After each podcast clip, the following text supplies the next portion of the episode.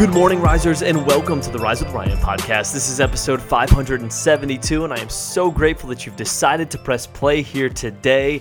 Hey, we're talking about not beating yourself up today. I know if you're listening to this, you are a high achiever. You have goals, you're going after them, you want to conquer those goals. And guess what happens on the path to those goals?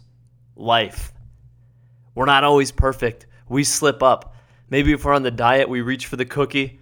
Maybe if we're trying to save money, we end up spending a little bit, or maybe uh, we just slip up on the path, spiritual path, emotional, whatever it may be. Life happens.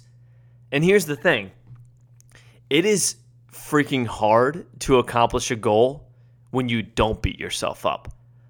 Life throws us enough obstacles to challenge us. We don't need to then add another obstacle by being so hard on ourselves. Now, I'm not saying lessen your standards or lowering your standards. We still need high standards, high expectations, but there has to be some grace in the process. Because if we don't have any grace in that process, we're going to quit. We're going to become discouraged and we're going to start to kind of spiral out of control. Like, see, I always reach for that cookie. I don't have what it takes. And we lose our mindset of I can and I will to I won't and I can't. And that's not where we want to be. So I have a little process for you here as you go through and slip up on the path to your goals. First thing I want you to do is to think and say, okay, forgive myself. I forgive myself for what I did. Get over it. It's not the end of the world. Yes, you screwed up, but forgive yourself. And then investigate because there's something here that you that triggered you to do what you did. So you forgive yourself and say, "Okay, I failed, but I didn't really fail. I just learned. This is where we're going to turn it from a failure to a learning is what happened here? What caused this? What caused this? And then you can start to reflect a little bit. Pain plus reflection equals progress. And then plan for the next time. Hey, next time I'm not going to put myself in this environment.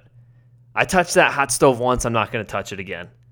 And then practice that new plan in your mental all things are created first in our mind and then second in the physical. And then once you have that, you got to go out and confront that plan and take action and conquer it and get after it. Now, as you go through that process, you forgive yourself, you investigate the situation, you plan for the next time, you practice that new plan mentally, and then you confront and conquer that plan. Now you can live with yourself and you can say, hey, yes, I screwed up, but guess what? Here's my plan moving forward so that it doesn't happen again. That's a mature way to go through a situation like that. When so often we just want to quit, we just want to beat ourselves up. Don't do it. Continue to push forward. You do not fail if you learn from the situation. The only time you fail is when you quit. So that's what I have for you here today, risers. You got this. You do. You may have slipped up. That's all right. Get back on it. Use this process and go get your goals. You got this. Rise up.